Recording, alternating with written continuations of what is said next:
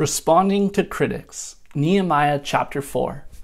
Can you live in today's world without critics?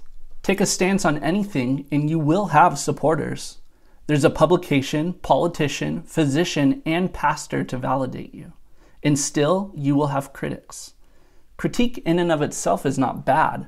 Some things need to be refined, and criticism can help that. We pay attention to movie and food critics so as not to waste time or money on bland food and boring films. However, sometimes criticism is unfair, unkind, and very distracting. Oftentimes, criticism comes against what is most true, noble, and good. Nehemiah and the people were well into rebuilding. The wall was half built because the people had a mind to work. They knew what they were working toward, and they had a vision for what Jerusalem could be again. What started as a burden in Nehemiah's heart now began to take shape, stone upon stone. And some didn't like it. One critic said, "Will they revive stones from the heaps of rubbish, stones that are burned?" Another critic said, "Whatever they build, if even a fox goes up on it, he will break down their stone wall." When Nehemiah first heard these criticisms, he jumped on his keyboard and started typing. Wait, this is a different time period. Nehemiah prayed to the Lord, a bold prayer, which resembles an imprecatory psalm. It shows us that it's not wrong to get angry with your critics, but it's best to leave it to God to sort out justice.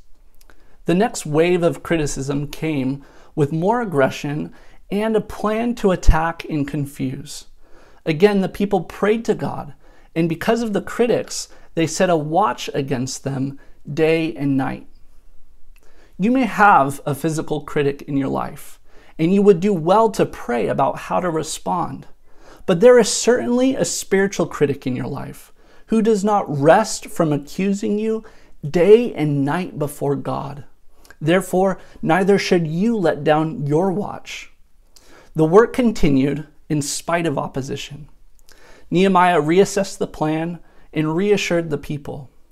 Men were given swords, spears, and bows to protect their wives and kids. The builders worked with a sword in one hand and a trowel in the other. They had a good offense and defense. Too much attention on the work, and they would open themselves up to the attacks of their critics. Too much attention on their critics, and the work of rebuilding Jerusalem would cease. The people's best way of responding to their critics was to not be afraid and to remember the Lord who is great and awesome.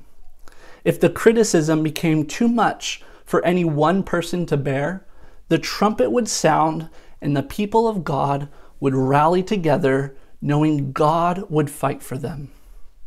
You may have 1,000 critics, but only one opinion matters, and that's God's.